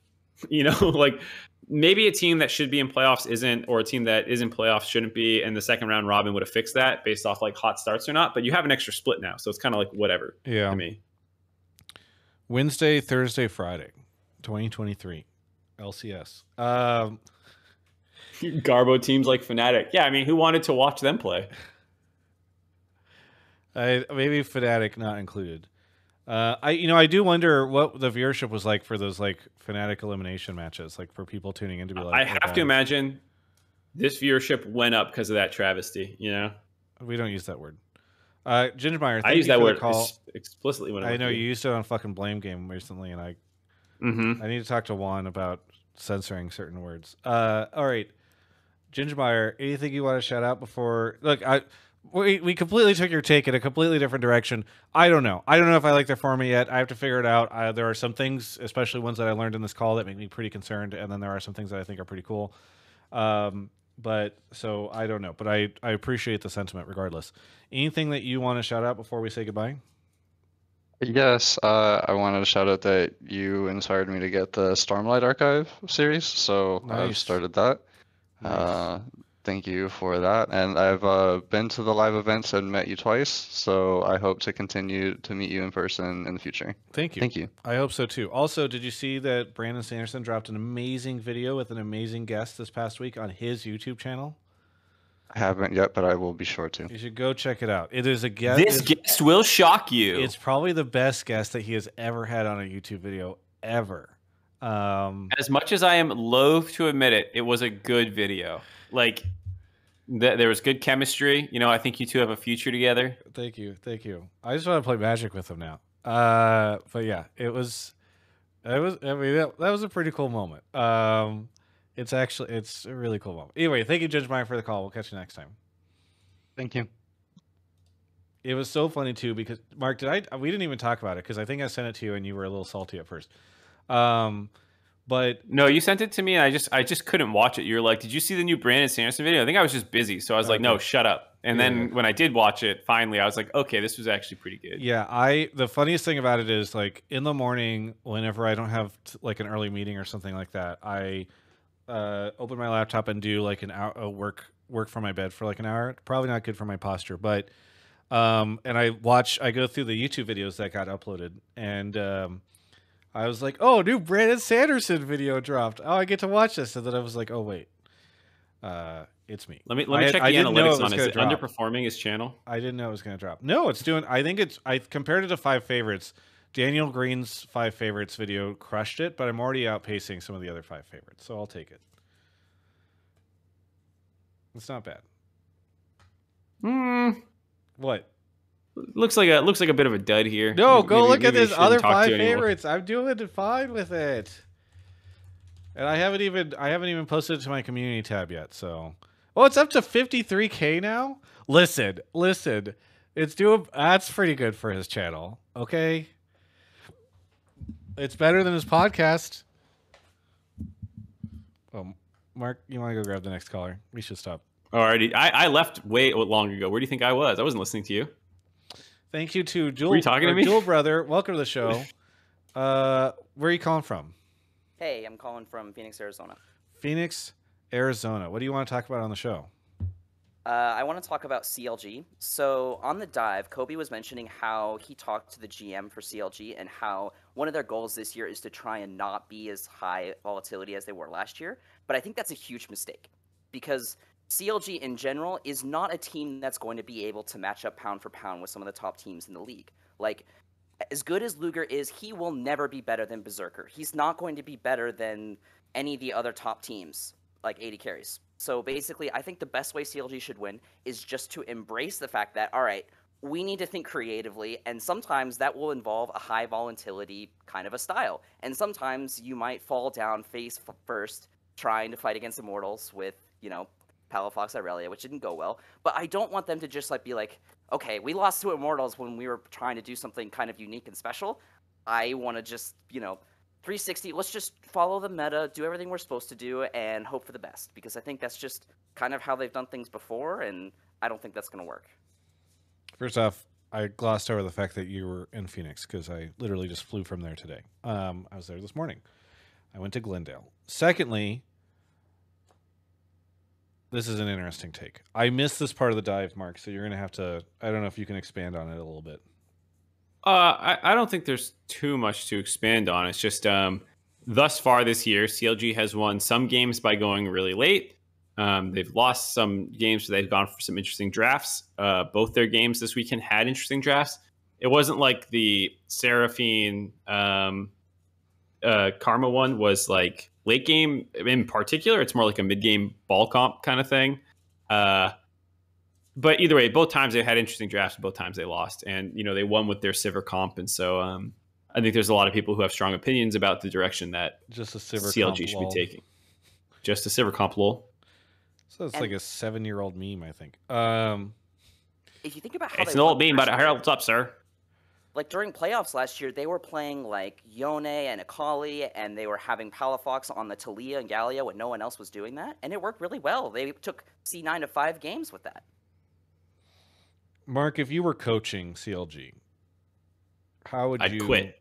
Oh. You know, last week you defended them while I expressed skepticism. This week, after their zero two, you don't even want to coach this team. You think I can work with a player like Palafox and Dhokla, those egomaniacs? They seem pretty chill. No way. Um, Uh, no, okay, but how would you approach finding success with these five guys? it's hard to tell, you know, without being directly in scrims, but uh, watching their games, I feel like they're flexible enough to actually kind of do both. And it's like, maybe that's dumb, but I think depending on the team they're playing against, they can kind of go either way. Like, if I'm playing Team Liquid and I'm this CLG team, I don't want to do a hands match versus them. I would love to pick a Sivir comp and like Team Liquid does not look clean, and let's just outscale them because they're gonna fuck up their their like the, Team Liquid's wins have not been clean.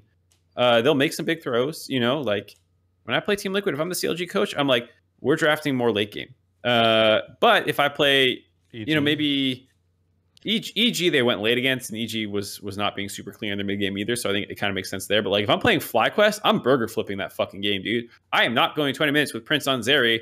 You know, like that's just a cursed idea. So I think this team, from what we've seen over the last summer split and now here, like I I think they're versatile enough to kind of like tailor their approach to their their enemies. Um, and I think that's why the the C9 game kind of made sense uh, from a, a tactics level. I think the Immortals one, maybe you can just go late game versus Immortals. We haven't seen anything particularly impressive out of them, but uh, you know, I don't know that maybe that's cowardly, and you want to like practice your hyphy stuff against people on stage. So Uh, so Hammy OW in the chat, who has commented twice in the Twitch chat, once back in December and now, says, "Why have I heard this guy on every episode I've watched, and he's always meat writing CLG?" I assume he's talking about you, Mark, or they're talking about you.